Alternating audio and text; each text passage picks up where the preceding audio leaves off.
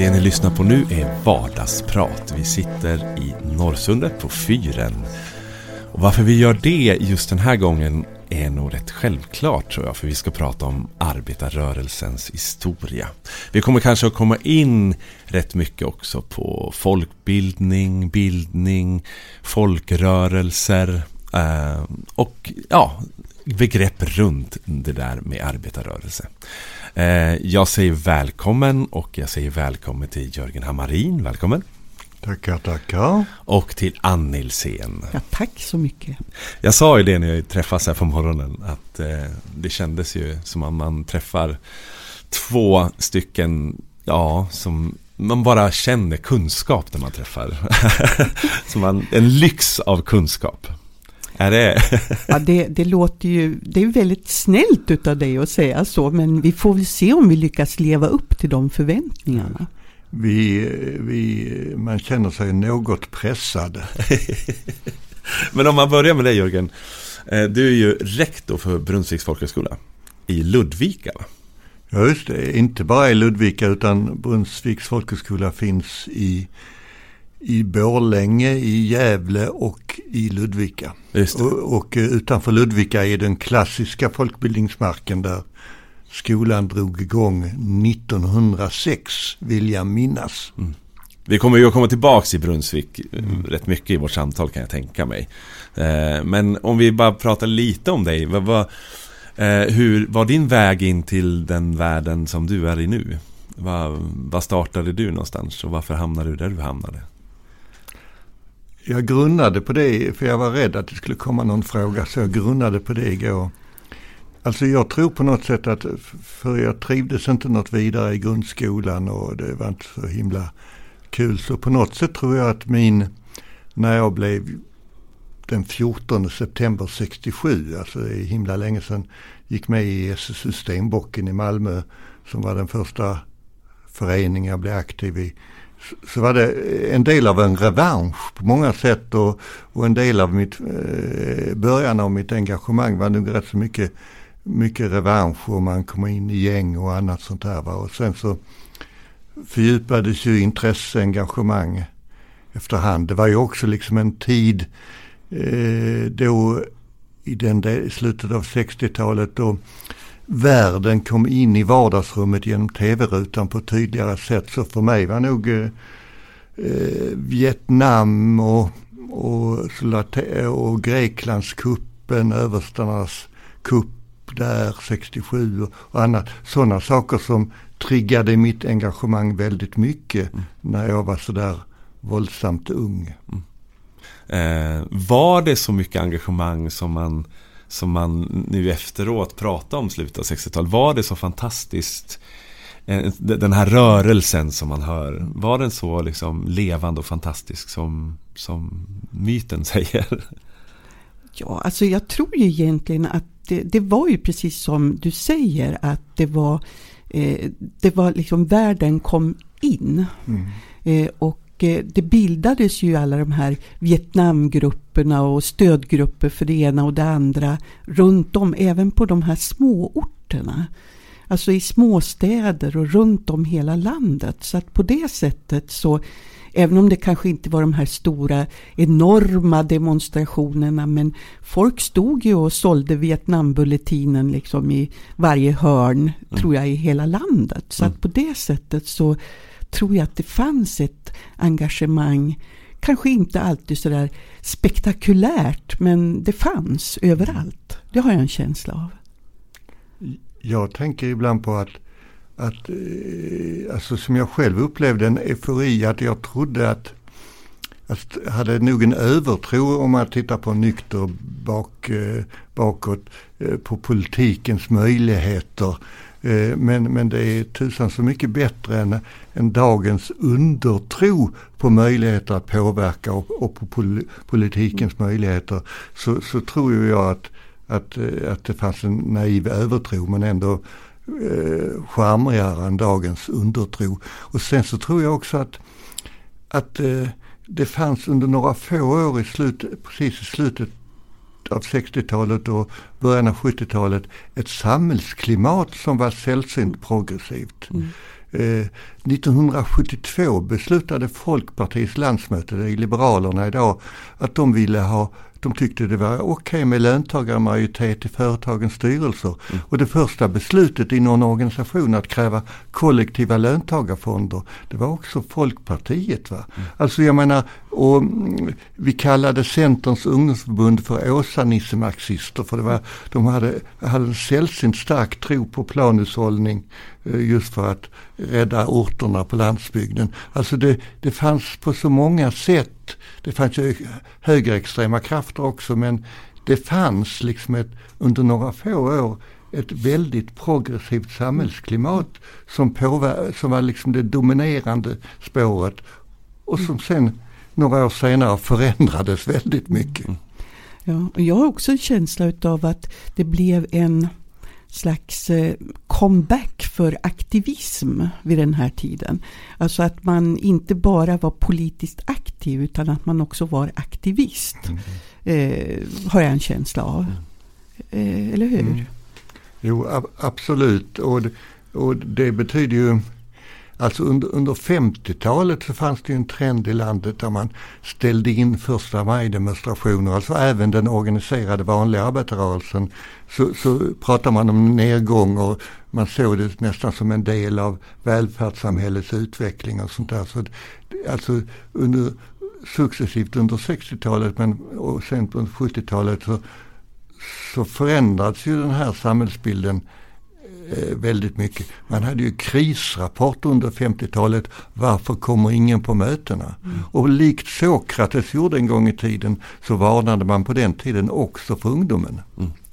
Mm. Just mm. Men kan ni känna, som jag, när jag möter människor ur er generation så kan de säga, jag trodde den kampen var klar, att vi hade vunnit den och nu så, så är den helt borta. Alltså att det finns en slags besvikelse över vad det blev. För ni är väl formade ur den tiden på något sätt, eller? Båda två?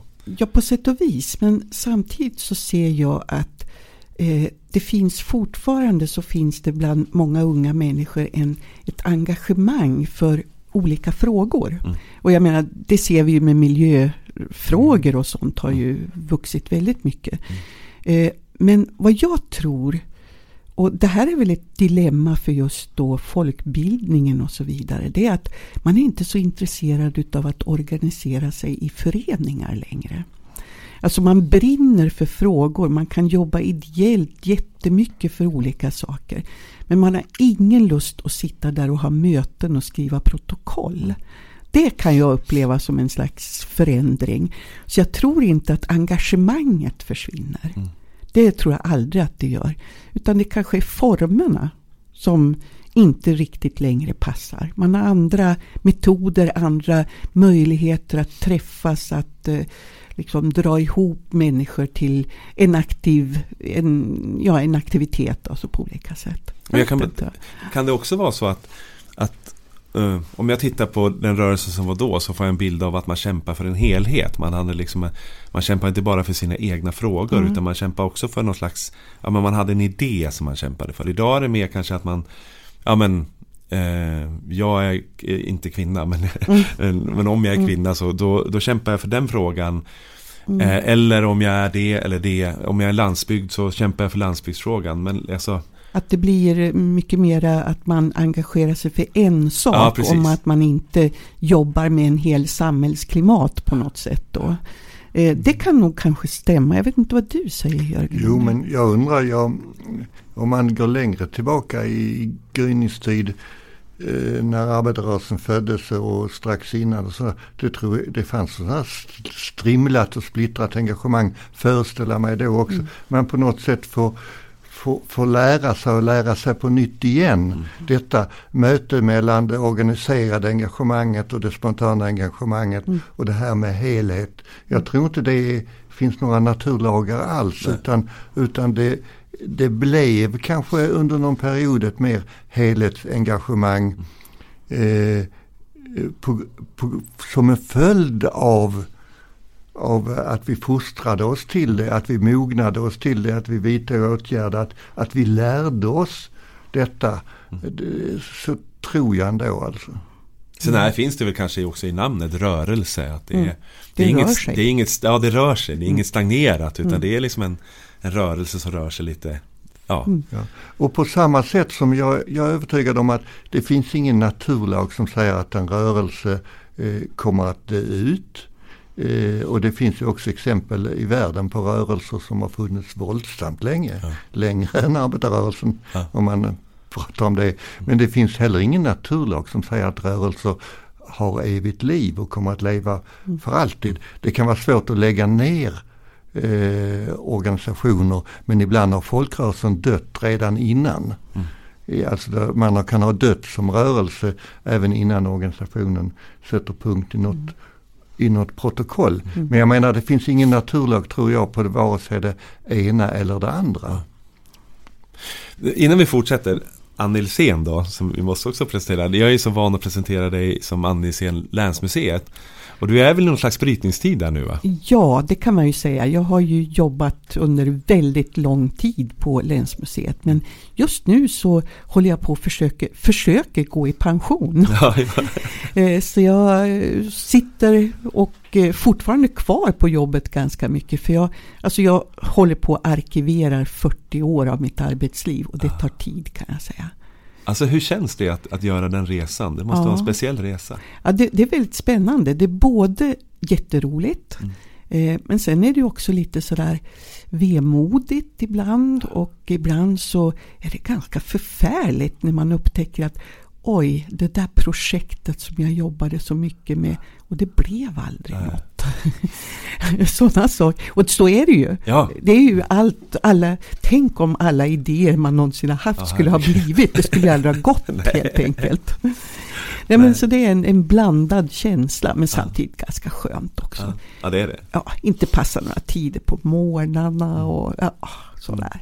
Ja, men du, du berättade om en, en headline nu i tidningen mm. Som hade skrivit att du inte ska dö med stövlarna på Nej Alltså känner du ändå liksom att det är tid för någonting? Ja, alltså, men det annat? är det ju ja. Man måste ju passa på att göra något annat i livet också ja. Även om jag naturligtvis Har älskat mitt jobb ja. på många sätt och vis Och fortfarande så är ju Jag brinner ju för mycket av det som jag har sysslat med mm. Och ibland kan man ju ha blivit lite less på omständigheter. För det kan man ju alltid bli. Eh, ni vet byråkratin som växer och mm. växer och alla rapporteringar man ska göra och sånt där. Mm. Men mötet med människor, det tröttar man ju aldrig på. Nej, Nej. det centrala. Liksom. Ja. Mm. Ska vi eh, ge oss ut på den där resan som jag har tänkt. eh, egentligen är det jag som ska resa med era berättelser. Jag ska bara försöka eh, ja, hålla ihop det lite grann. Men Eh, om vi ska kunna göra den här resan så måste vi kanske förstå eh, ordet arbetarrörelse och vad, vad det är för någonting. Va, alltså vad är arbetarrörelsen? Eller vad var den? Eller mm. är det någon skillnad? Ja, mm. Jörgen, du kan börja.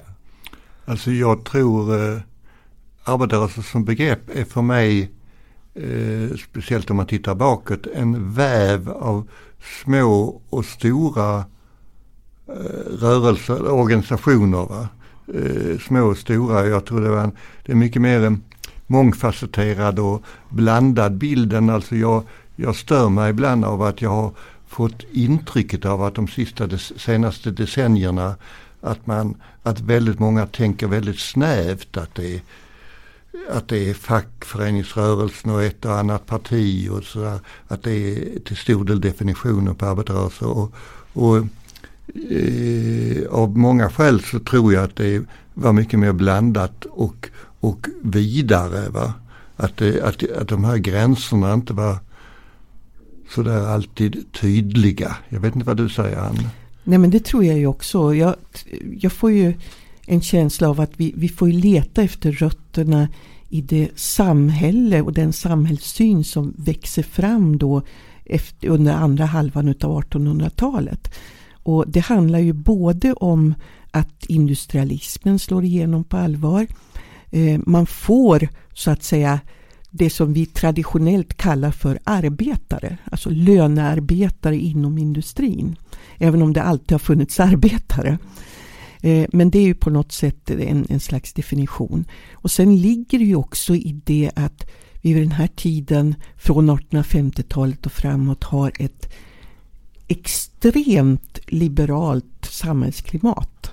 Alltså så extremt liberalt som jag tror vi nästan inte kan tänka oss. Och det här skapar ju då också ganska stora eh, klyftor i samhället. Eh, det, det, så det, det, finns alltså en grogrund. Kan vi stanna vid begreppet liberalt? Mm. För att liberalt kan man ju också Å ena sidan kan man ju använda begreppet liberalt för att säga att ja, men, tack och lov vi lever i ett liberalt ja. och eh, ja, tillåtande samhälle. Mm. Eh, å andra sidan kan man använda begreppet som att, att ja, som du använder det nu. Ja. Det, det, var extremt liberalt och därför blev det någonting mm. väldigt hotfullt. Ja. kan vi liksom, vad är det? Ja, vad jag menar med den tiden det är ju det som man då, man pratar, brukar kalla det här för att det finns en laissez-faire politik. Alltså att eh, man egentligen anser att allt är upp till den enskilda människan. Man behöver inte ha några stöd strumpor i samhället eller hur man ska uttrycka sig. Mm. Utan allt eh, ska ske då på marknadens villkor. Och ja, var och en får skylla sig själv. Ja. Eh, har man någon form utav eh, sociala liksom, stödstrumpor som jag använder begreppet här. Så ska det ske genom välgörenhet. Mm. Eh, som i och för sig var en liten plikt i det här borgerliga samhället att man skulle då ägna sig åt välgörenhet. Va? Men, man har, men det är ju en godtycklighet. Och det är väl i det här klimatet som jag menar att det här växer fram. Och jag vet inte vad du säger. Jo, alltså jag, jag tänker på ord, ord som ekonomisk liberalism. Mm. För det var ju framförallt en ekonomisk mm. liberalism. Va? Och jämförelsevis med att det senare kom en mer socialliberal rörelse, mm. en socialliberalism. Ja. Så, så, som säkert utifrån sakernas tillstånd blev en reaktion på det som hade varit. Så att säga. Men, men, eh, men den här ekonomiska liberalismen, och man ska också tänka ibland när man till exempel tänker på den svenska demokratins utveckling så tycker jag ibland att den beskrivs ohistoriskt, lite för gulligt, lite för harmoniskt och säger att Sverige har en tradition av självägande bönder och det finns byalagen där varje liksom gård är representerad och, och mm. det blir liksom en organisk naturlig utveckling till också politisk demokrati i Sverige. Men Sverige var rätt så sena eh, om man jämför med Europa i övrigt med en politisk demokratisk utveckling. Och, och utöver de sociala klyftorna som var blir fruktansvärda också i takt med vad som hände under inflytten till städer och, och industrialism och sådär. Men, men demokratiklyftorna var ju värre och demokratikampen var sen, senare i sin seger i Sverige jämfört med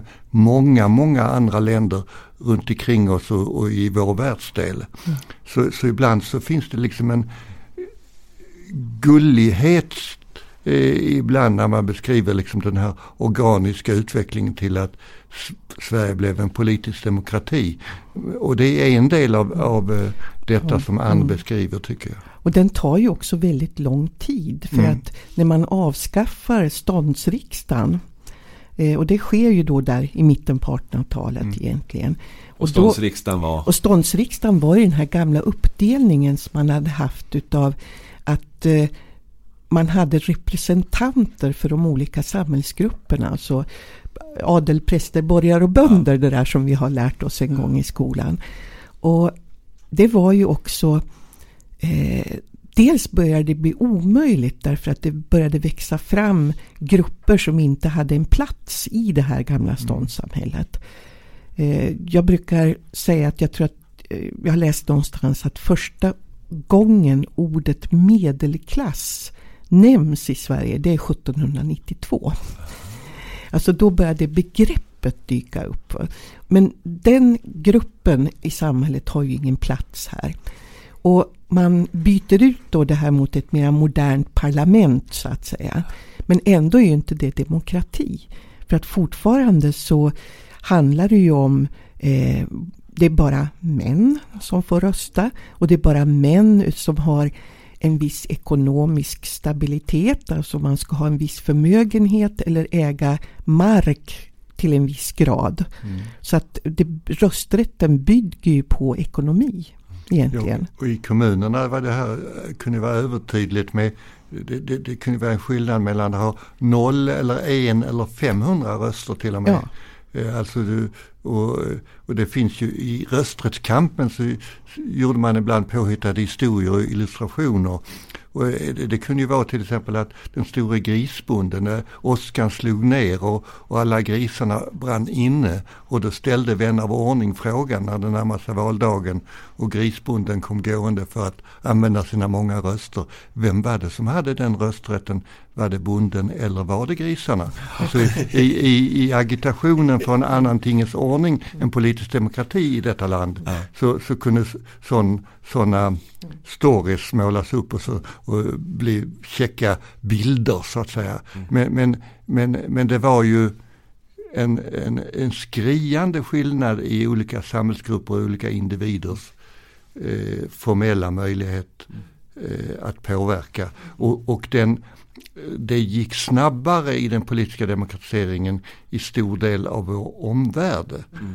Så, så, att, så att eh, och, och, det var naturligtvis, alltså det var ju en situation där eh, när sen den politiska demokratin gjorde sin genombrott så var det ju nästan en ultimat situation för den tidens makthavare. De var ju rädda för, det fanns ju social oro, det var hungerdemonstrationer i landet, det fanns en, en revolution i, i Ryssland med mera, med mera som, som gjorde att man man var rädd för vad händer i Sverige? Blir det en våldsam revolution i Sverige?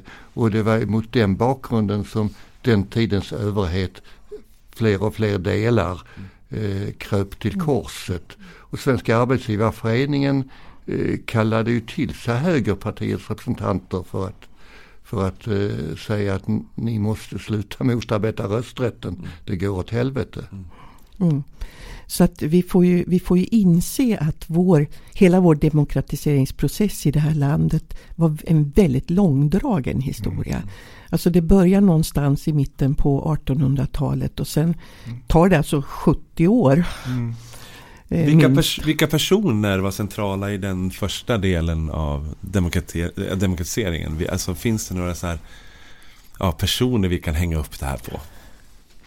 Det finns naturligtvis alltså när det slutliga eh, beslutet om allmän och lika rösträtt togs så, så, så fanns ju Hjalmar Branting mm. naturligtvis den, den stora socialdemokratiska partiordföranden mm. och arbetarledaren. Men, mm. men där fanns, det var ju jämfört med det vi ansåg tidigare om om den ekonomiska liberalismen mm. och, och marknadens fria spel så hade den sociala liberalismen växt sig stark. Och, och det är alltså i tidigt 1900-tal så var ju den sociala liberalismen alltså det, det, var ju det dominerande eh, och, och, det fanns ju ett par liberala partier och sånt där. Men, men det var ju grovt sett ju, ingick det i vänsterrörelsen. Mm. Eh, eh, liberalismen. Så det finns ju många företrädare, kvinnor och män eh, från Liberalerna och de frisinnade mm. som, som eh, mm. Spelade stor roll i demokratikampen. Mm. Jag, vet, jag kom att tänka på nu Kerstin Hesselgren ja. här ifrån Hofors. Ah. Eh, som ju var en av de första kvinnorna då som ju kom in i riksdagen. Eh, och hon eh, valdes egentligen utav både socialdemokrater och liberaler eh, vid den tiden. Så hon gick in i riksdagen som partilös för hon ville alltså inte eh, ja, hon, hon tyckte att hon svek det ena eller mm. andra väljarna om hon liksom tog parti för vad hon var till och, att börja med. Och hon lär ha röstat huvudsakligen på de socialdemokratiska förslagen ja. i riksdagens Fast hon väsentliga... i princip senare blev organiserad liberal. Ja, ja, ja. precis mm. ja. Och hon var också föregångskvinna, den första bostadsinspektisen eh, i socialt reformarbete. Mm. Den första yrkes, kvinnliga yrkesinspektionsmänniskan i det här landet. Så att så att mm. hon, hon var på den tiden mycket väl sedd i, i fackföreningsrörelsens kretsar och annat. Mm. Och jag, jag som kommer från Brunnsvik är stolt över, så sent som här om veckan tittade jag på alla bilderna där Kerstin Hesselgren var på Brunnsvik mm. och träffade människor i fackliga kurser. Mm. Så, så i arbetsmiljöarbetet och i det socialförsäkringsarbete och, och bostadshygienarbete och mycket annat sånt där så, så är hon eh, väl väldigt viktig att nämna om Kerstin Hesselgren. Mm. Jag håller verkligen med dig om det. Hon kallades ju också faktiskt för Kerstin den första därför att ja. hon var först på en massa olika områden. Ja. Och jag Men, tror hon, var, vi hade ju första kammaren då, två mm. kammare i riksdagen. Mm. Om jag minns rätt. Hon var lite in i andra kammaren först tror jag va? Ja just Men, men, men jag tror, jag, jag, ett tag var hon första kammaren men, mm. men, men eh, det finns många som hävdar att det, det är den definitivt den första kvinnan mm. som riksdagsledamot i mm. Sveriges riksdag. Men, men hon, hon, representerar också, symboliserar också mm. eh, där eh, liberalismen var en en, eh, ett, ett grovt sett vänsterparti. Mm. Men sen så på, framåt 20-talet sen bröts det här då, då när det gällde en del av maktfrågor i arbetslivet och annat sånt där då, då, då valde mm. det liberala partiet i huvudsak att, mm. att sälla sig till övrig borgerlighet. Men, men, eh, men väldigt långt fram mm. var det ändå grovt sett en del av eh, mm av vänsterrörelsen mm. och demokratirörelsen mm. För om man ser till exempel kampen om kvinnlig rösträtt till exempel. Där ser man ju både Liberalerna liberal, ja. och Socialdemokraterna ja, absolut. på något vis kämpa sida vid sida. Oh ja, eller? ja absolut. Ja. Eh, och många av de som var förgrundsgestalter där det var ju liberala kvinnor så att säga. Eh, ur vad vi skulle ha kallat för borgerligheten. Alltså mm. ur eh, de, med de rötterna. Mm. Eh, som ju såg också både det som en kamp för kvinnor men också faktiskt för arbetarna. Mm. För det var ju inte bara den kvinnliga rösträtten utan det var ju rätten för alla att få alla rösta.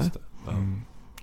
Men, men det ska ju också sägas att många av de eh, socialdemokratiska kvinnor och, och fackligt aktiva kvinnor som mm. engagerar sig i rösträttskampen. Många av dem valde att lägga huvuddelen av sitt engagemang mm. i, i sina arbetarrörelseorganisationer. Ja. I fackföreningen mm. eller i, i kvinnogillet, i kooperativa mm. föreningen eller i mm. socialdemokratiska partiet. Mm. Och det, det, det, det, det förstärkte också den här bilden av att förgrundsgestalterna var liberaler, i, eh, var liberaler i de särskilda rösträtts Mm. föreningarna. Mm. Men kan man säga då att arbetarrörelsen på något vis eh, det fanns en orättvisa och det skapades eh, Man började organisera sig mot de här orättvisorna och på det sättet växte mm. arbetarrörelsen fram. Det en, mm. ja. en förenklad lätt bild? Av... Ja och, och man bildar, liksom det var ju ett föreningsbygge i god mening där man bildar sin egen kultur, sin egen gemenskap. Mm. Alltså det inre livet i, det, det, ligger nästan i det här med att man pratar om rörelse också. Det är inte bara en organisation utan en rörelse. Det ingår fler kvaliteter i det. Va? Och det inre livet var viktigt. Sen så tycker jag det är intressant ibland att fundera på, man kan ju definiera arbetarrörelse på, på flera olika sätt rent rimligt också. Men, mm. men är, är, det i huvudsak en idé eller en organisation? Mm. Och, och i vissa sammanhang kan jag tycka det kan man kännas trevligt att tänka på arbetarrörelsen som en idé också. Och framförallt mm. inte bara någon fyrkantig låda av en, mm. av en organisation. Mm. Alltså, eh, och, eh, idén om ett jämlikt samhälle? Eller? Idén om ett jämlikt mm. samhälle och idén om en gemenskap. Mm. Alltså för, för en, när man kallar det en rörelse så menar man nog också att det finns en fungerande mm. Gemenskap och rörelse människor emellan. Mm. Både till, till vilka idéer man har men också liksom att eh, mm. att man är ett, liksom ett umgänge och en kamratkrets. Och sen, sen ska vi inte heller glömma att det fanns flera rörelser i den här tiden som på sätt och vis kanske både är föregångare men också en del utav det som blir då vad vi kallar för mm. arbetarrörelsen. Och jag tänker ju både på frikyrkorörelsen och nykterhetsrörelsen. Eh, som fick stor, också stor betydelse under andra halvan av 1800-talet. Och de här hänger ju ihop på många sätt. Kanske mycket mer än vad vi tror. Mm. Vi vill gärna se det här som väldigt olika typer utav och det kanske är att man har olika idéer som mm. egentligen då det härstammar ifrån. Men möjligheten att eh, eh, sätta sig upp mot överheten eller vad man ska säga och att arbeta för en idé. Det är ju gemensamma. Eller ja, och att, mynd, att man myndiggör sig. Och, mm. eh, alltså mänskliga rätten. Även om de, det finns också naturligtvis ett historiskt skede där frikyrkorörelsen var först och sen växte nykterhetsrörelsen mm. sig ännu starkare. Sverige var ju ett försupet land mm. och, och, och, och, eh, sen så blev växte arbetarrörelsens styrka men, men, mm. men de levde också jämsides med varandra. Mm. Så alltså eh, de bärande krafterna i de tidiga strejkerna kunde ju vara både frikyrkomän och nykterister mm. naturligtvis. Alltså, nykter, nykterhetsrörelsen har ju mm. otrolig mm. betydelse för att saker och ting, att någonting blev gjort mm. utöver detta med mm. ordning och reda och mm. lära sig demokratiska mötesformer mm. och allt sånt, sånt väsentligt så, så, så betydde ju eh, att göra någonting åt supandet var ju liksom vitalt för att få en rimlig samhällsutveckling och att kunna nå framgång. Mm. Och också människor som blev, kunde bli tillräckligt medvetna för att ha åsikter och uttrycka sina åsikter helt enkelt. Och jag brukar ju ibland eh, citera en klok person som eh, uttryckte sig någon, ungefär som att eh, frikyrkorörelsen lärde oss svenskar att tala. För det var ju då man man så att säga som lekmannapredikanter så fick man också möjlighet att ställa sig då inför en publik och då i och för sig tolka Bibeln kanske, men göra det på sitt eget sätt. Som inte då prästerna bestämde hur det skulle vara. Och sen kommer nykterhetsrörelsen som lär oss att liksom organisera, att sitta i möten, att föra protokoll, att eh, liksom ha en ordning och reda på eh, våra, vad vi har sagt och vad vi vill göra och så vidare. Och i, ur det här så växer ju också arbetarrörelsen in i det här där man kan dra nytta utav både möjligheten att tala och att organisera. Och, och, och arbetarrörelsen lärde ju sig i hög grad alltså folkbildningens arbetsmetoder mm. och det demokratiserade lärande och den lilla gruppens pedagogik och allt detta mm. av nykterhetsrörelsen. Ja. Alltså det var ju inte det stora i vad arbetarrörelseföreträdarna tänkte först Nej. utan det i högsta grad på det området så är det ett arv och ett lärande och en inspiration från nykterhetsrörelsen. Och sen berodde det naturligtvis också på att, att ofta var det personunioner så att. Men, men, men, men 1902 på ett nykterhetscafé i Lund. Det finns eh, många städer, de kan heta Gävle men de kan också heta Lund. eh, på nykterhetscafé i Lund så eh, i den här historien ibland när vi skriver den efteråt blir ju lätt för, ofta förenklad. Men då var det det som räknas som den första moderna studiecirkeln. Och det var också det året som Oskar Olsson skrev en motion till, till eh, sin IOGT om att använda den moderna studiecirkelns metoder för att få en bredd och djup i, i, i, i lärandet. Därför räknar man att det är som en studiecirkelns födelseår detta. Men det är alltså ett arv från nykterhetsrörelsen som sen blev också ett arv som fick fäste i, i arbetarrörelsen. Den här... Äh, vår arbetarrörelses historia handlar väldigt mycket tycker jag när man tittar på dem om bildning och att vi har gjort det den bildande vägen. Medan när vi tittar på andra länder där de hamnar ju i våldsamma revolutioner och det, det tog liksom, det blev en annan slags väg.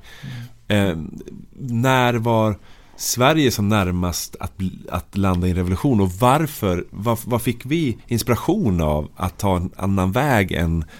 än den väpnade revolutionen? Eh, jag, jag, jag, kopplar nu i och för sig då som en slags, eh, nu kommer jag med en liten lokal koppling här igen. Och det är när Hjalmar Branting håller det så kallade Gävletalet. Och det är då 1886. Heter det Gävletalet? Ja, det, det går under den beteckningen Gävletalet. Ja. Eh, och det är 1886. Och då förklarar han varför arbetarrörelsen ska bli socialistisk. Och det, då liksom tar man ju den här eh, kanske då politiska ställningen på ett annat sätt. Än, det var inte som du pratade om förut Jörgen, att det var inte självklart att den, att den var socialistisk. Och det fanns arbetarrörelse, det fanns fackföreningar som inte var socialistiska också vid den här tiden. Men den här, det börjar ju bli liksom en politisering. Men samtidigt så vi funder, har ju funderat på det här med varför blir det inte revolution i Sverige 1917? Men ja, hur förklarar vi det? Jag tror på detta med, med jag har ju varit med länge men var inte med just då. Nej. Du missade det. Jag missade det. Ja. Men jag menar det fanns ju en social oro. Alltså jag menar husmödrar stormade brödbutiker för att få bröd. Alltså det fanns en social oro och i, i, i ett antal städer liksom hände det ju saker. Och det användes svartfötter som strejkbrytare och på mm. flera håll så hanterades det ju civiliserat men det fanns ju också, alltså det blev ju, kunde bli handgemäng också mellan strejkvakter och strejkbrytare, strejkande och strejkbrytare. Det fanns alltså vålds, det, det, det var på randen till, alltså det fanns en oro också inom överheten. Uh, inte minst inom den ekonomiska överheten. Var kommer detta att landa? Det fanns revolutioner som hade genomförts i Tyskland. Det blev en revolution i Ryssland. Och, I Finland kan man ju säga. Och, och i Finland, mm. alltså i högsta grad, alltså uh, då 1917-1918.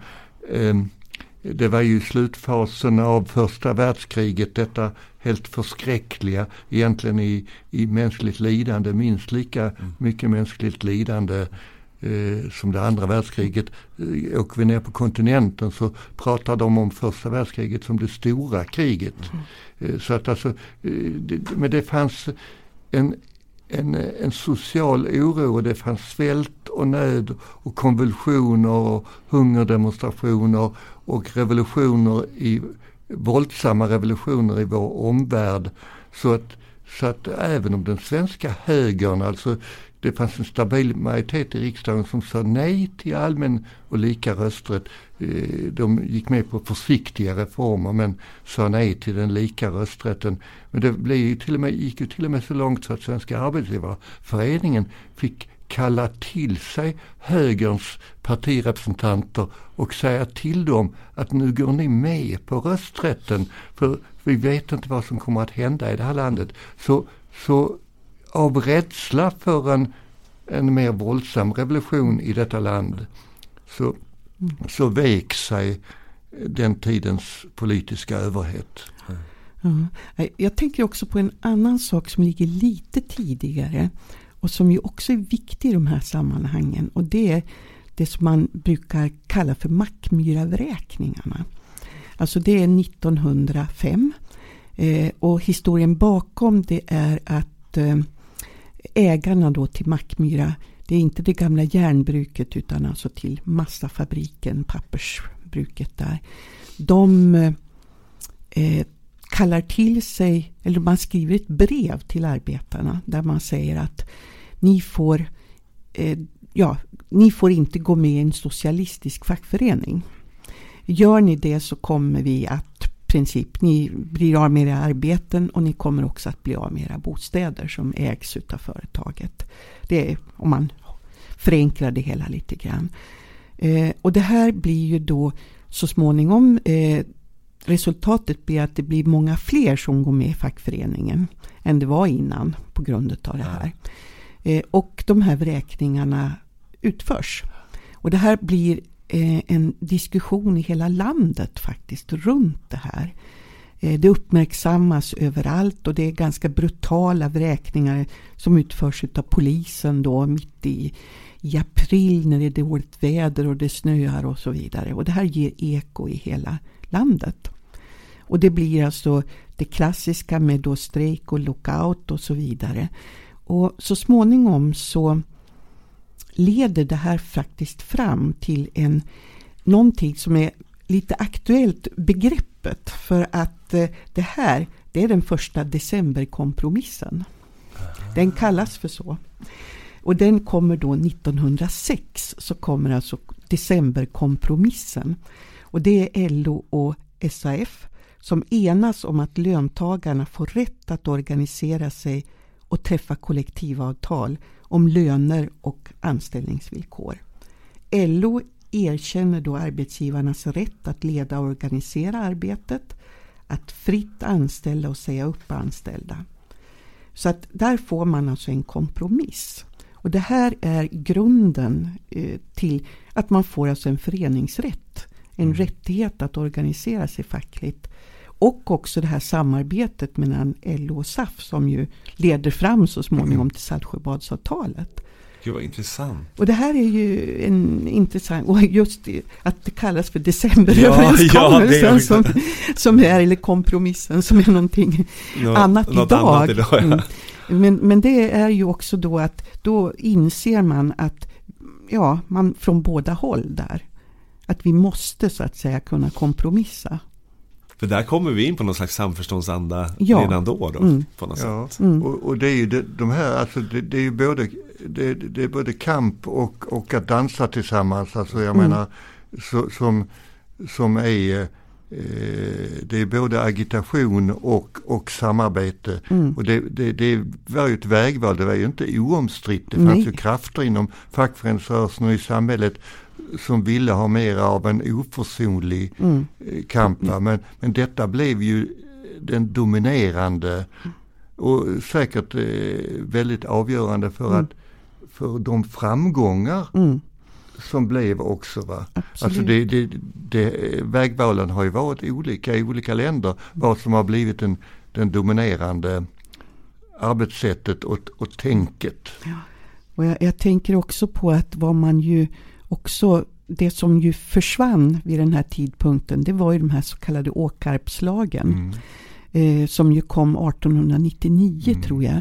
Eh, som ju innebar alltså att det var brottsligt att agitera eh, eller, ja, för strejker och så mm. vidare. Eh, och det försvinner ju i det här sambandet mm. också.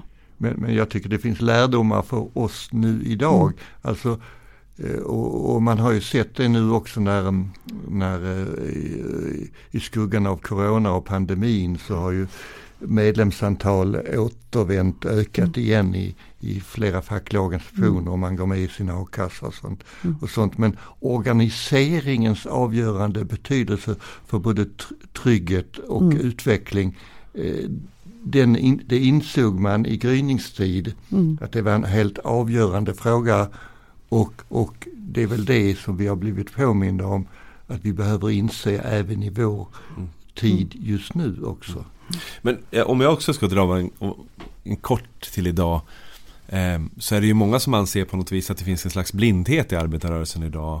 Att man fortsätter tro på den här samförståndsandan och den här saken medan kapitalismen har på något vis blivit, blivit hårdare och skiter i det där samförståndet utan de kör. Liksom. Medan arbetarrörelsen står mm. kvar och tänker att jo men vi ska och man börjar på något vis säga men nu måste vi kampen bli hårdare. Alltså är det någonting som, eller kan ni se det utifrån historiskt perspektiv att nej men hallå, vi, vi ska lära oss av historien och låta det liksom få bli dialogen och samtalet och samförståndet. Och. Men, men har inte det här någonting att göra med att man idag så tror vi att demokratin är någonting som finns. Så att säga, som är eh, vi be, att vi inte behöver kämpa för demokratin. Eh, för, det, för det är ju det demokrati handlar om. Det är ju kompromisser. Det är ju eh, egentligen någonting som kanske i vår värld eh, det, det, finns ju i naturens sak att den är lite långdragen, en demokratisk process. Man måste söka samförstånd, man måste hitta liksom lösningar och det tar tid. Och i dagens samhälle så vill man inte ha de här långdragna processerna. Man tjatar hela tiden om att man måste agera. Eh, och, men vi tror att demokratin kanske finns där ändå, att vi alla ska ha rätt att agera. Men vi förstår egentligen inte demokratins processer. Jag vet inte, nu sitter jo, jag och Jo, men jag tycker det ligger mycket i det. Men, men jag tänker också att kompromissen, den goda kompromissen, mm. om man då tittar ur, ur löntagarnas rättigheter eller ur medborgerliga rättigheter och sådär. Den goda kompromissen bygger ju på att det finns ett tryck. Mm. Alltså jag menar, det, det, den, den i sig är inte definitionsmässigt mot begreppet kamp utan det, det, den goda kompromissen kan bara bli om det finns en opinion och det finns en styrka och det finns eh, att man har beskrivit och fått och fått eh, breddning av sin bild av vad problemet är. Att få, få liksom eh, ett etablerat sunt förnuft som står på en sida i beskrivning av verkligheten. Och, och, och att, att man har ställt saker på spets och drivit agitation. Det är ju det som är grunden till att kunna göra en kompromiss eh, sen. Va? Så den, den, alltså gör man det på en svag grund så, så blir det kanske en kompromiss där man förlorar mer, eh, förlorar, förlorar en del. Men annars håller jag jättemycket med om när det gäller demokrati. Den senaste stora demokratiutredningen, så jag pratar om den stora, nämligen Bengt Göransson demokratiutredningen. Det andra är mer lite, lite låg, låg lågoktanigt. Bengt Göransson som var en, en, en ja, kulturminister bland annat ja, i Palmeregeringen? Eh, men eh, den skriver någonting i sin sammanfattning redan i inledningen att demokrati stavas vi. Dels att det är en vi-fråga, att det är en samarbetsfråga och därmed också detta med att, att man måste vara inställd av att vi ska lösa våra konflikter på ett fredligt mm. sätt med varandra. Och mm. det är ju en rak linje till det Ann säger mm. om, om, om kompromissen som en arbetsmetod. Men kompromissen, om det, om det ska bli en framgångskompromiss utifrån folk i allmänhet och löntagarintressen och annat så måste det ju baseras på att man har drivit sina frågor och fått sympati för sin beskrivning av verkligheten. Mm. Och det måste ju också, en kompromiss innebär ju att båda parter vinner något. Mm. Och även om man kanske då förlorar något utav ursprungstanken. Men det viktiga är ju att man vinner på den. För båda parter. Ja, för, för båda, båda parter ska kunna leva med, ja. med det. Och, och det här med att uh, man, uh, ditt exempel innan med att man accepterade arbetsgivarens rätt att, mm. att leda och fördela arbetet. Ja. Det var ju så att säga det som arbetsgivaren vann. Ja. Och, och den, i, i en framtida kompromiss kanske vi kommer framåt i, i, i att se demokratin att, att, att även demokratisera fler fält av samhällslivet och få, få mer av, av demokratisering i arbetslivet och kanske eh, kompromissen kan se annorlunda ut må hända i en framtid. Men, men det är ju riktigt att att bägge parter måste ju kunna leva med resultatet. Mm. Om vi bara går tillbaks lite till eh, Vi var 1903 Den första studiecirkeln Oskar Olsson 1902 vill jag säga 1902 Detta är viktigt Aj, aj, aj. eh, Men, men Oskar Olsson eh, i Lund där och sådär eh, Vi har Maja och Rickard Sandler och, och de här De kommer vi att prata mer om Men om man tänker, vad, fick, vad hade de för influenser utanför Sverige? Vad, vad fick de... Var kom den rörelsen in i Sverige från? Vad tror vi? Engelska influenser tror jag mycket. Tyska influenser ja, tror jag väldigt mycket. Absolut. Och sen har du väl, jag tänker sen nu på folkhögskoleidén från Danmark ja. också. Eh, så att det, det fanns ju, i England så hade man ju ganska tidigt de här mera utopiska liksom, samhällena som vissa då företagsledare skapade, där man vill liksom skapa någon slags idealsamhällen. Och där ingick det också ofta att man hade då en läsesal för arbetarna och man höll med bibliotek och sådana saker. Och det här var ju bara små öar, eller hur man ska uttrycka mm. sig. Men det fanns ju lite grann en tanke också det här med att eh, man, alla människor måste ha möjlighet till kunskap. Mm. För det är ju det som är det viktiga ett samhälle med en stor grupp människor som hålls kvar i okunnighet. Det är inte ett samhälle som kan gå framåt. Du hade väl någon citat någon gång tror jag. Eh, som var kring kulturstämning. Att, att genom bildning skapa en, en slags vacker kulturstämning över hela Sverige. Som skulle möjliggöra ett annat samhälle. Ja, och, och det finns ju, nu kommer jag inte ihåg de exakta citaten. Men när Oskar Olsson skriver om detta. Eh, Eh, dels använder han ett gammalt amerikanskt begrepp, eller det finns på amerikanska också som grund för den amerikanska konstitutionen. Eh, inte bara för utan också genom folket.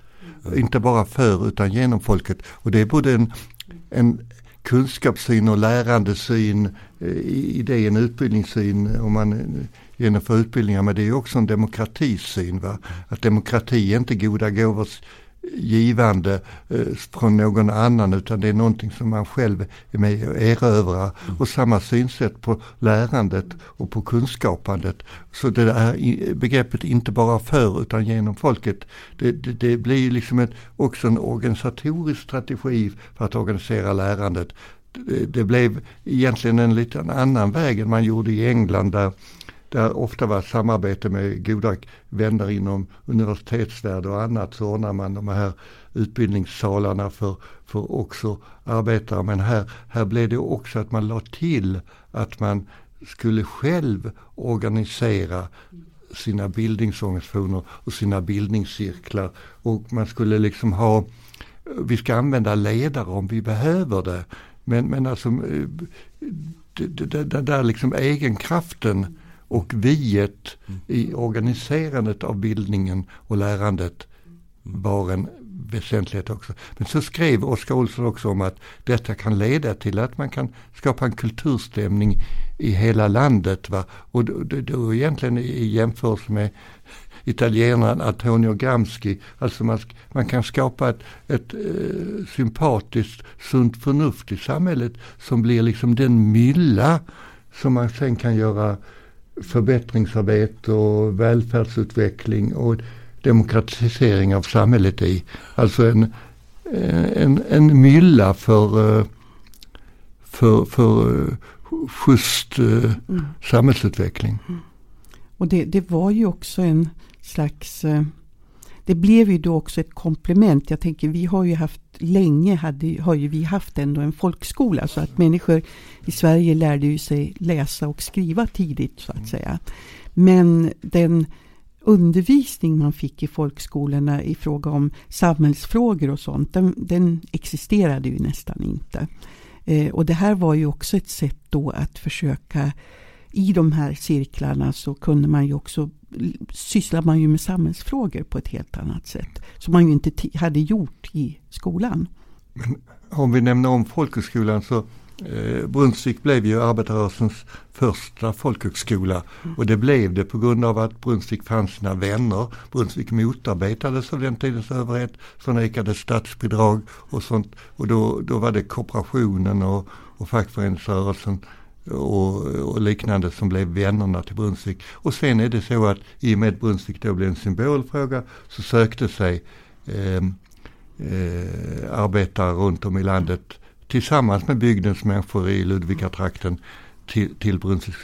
Brunnsvik blev arbetarrörelsens första folkhögskola. Men där var det, hände något väldigt spännande som sen har upprepats under Brunnsviks historia. Nämligen att den unga arbetarrörelsens aktivister och, och medlemmar och, och, och sådär mötte kulturradikaler, mm. alltså mötte kultur, radikala kulturströmningar.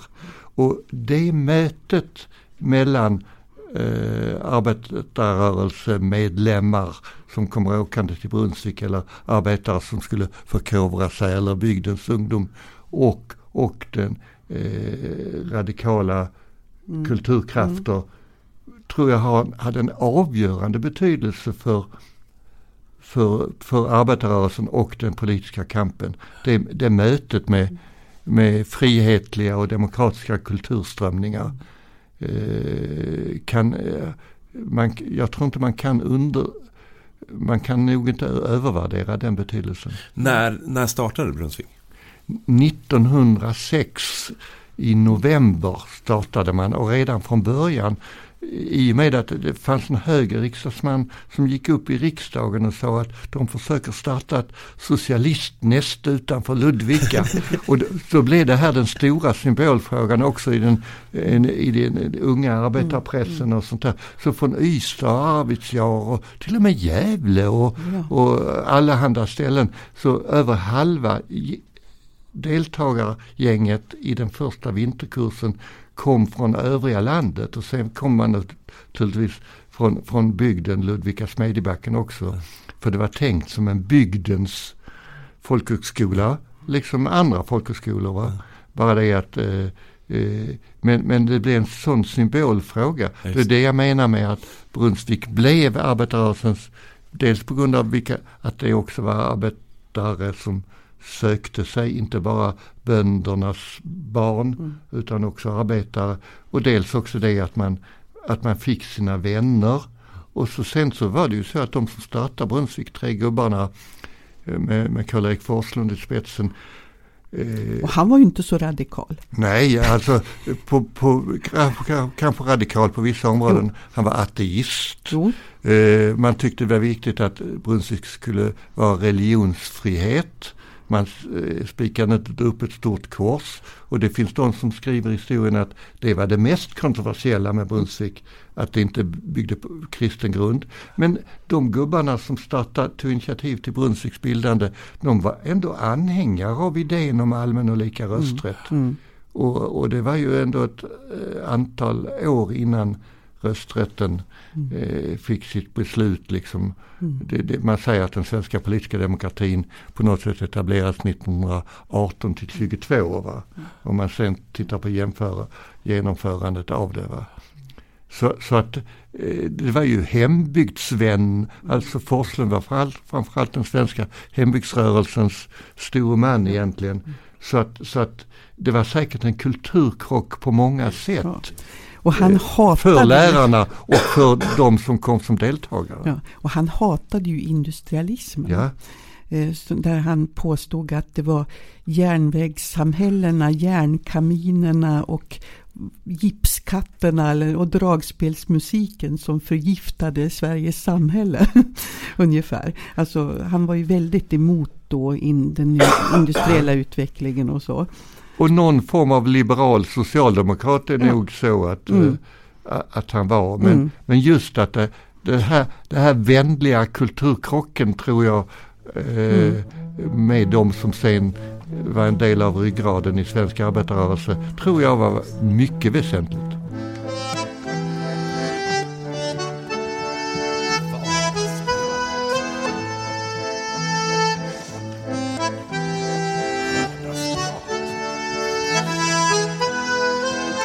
Ni har hört avsnitt ett av tre av Vardagsprat där Ann Nilsén och Jörgen Hammarin har pratat om arbetarrörelsens historia. Inspelningstekniker och klippning Viktor Seidner. Ansvarig utgivare Torgny Jakobsson och jag, jag heter Reine Löv.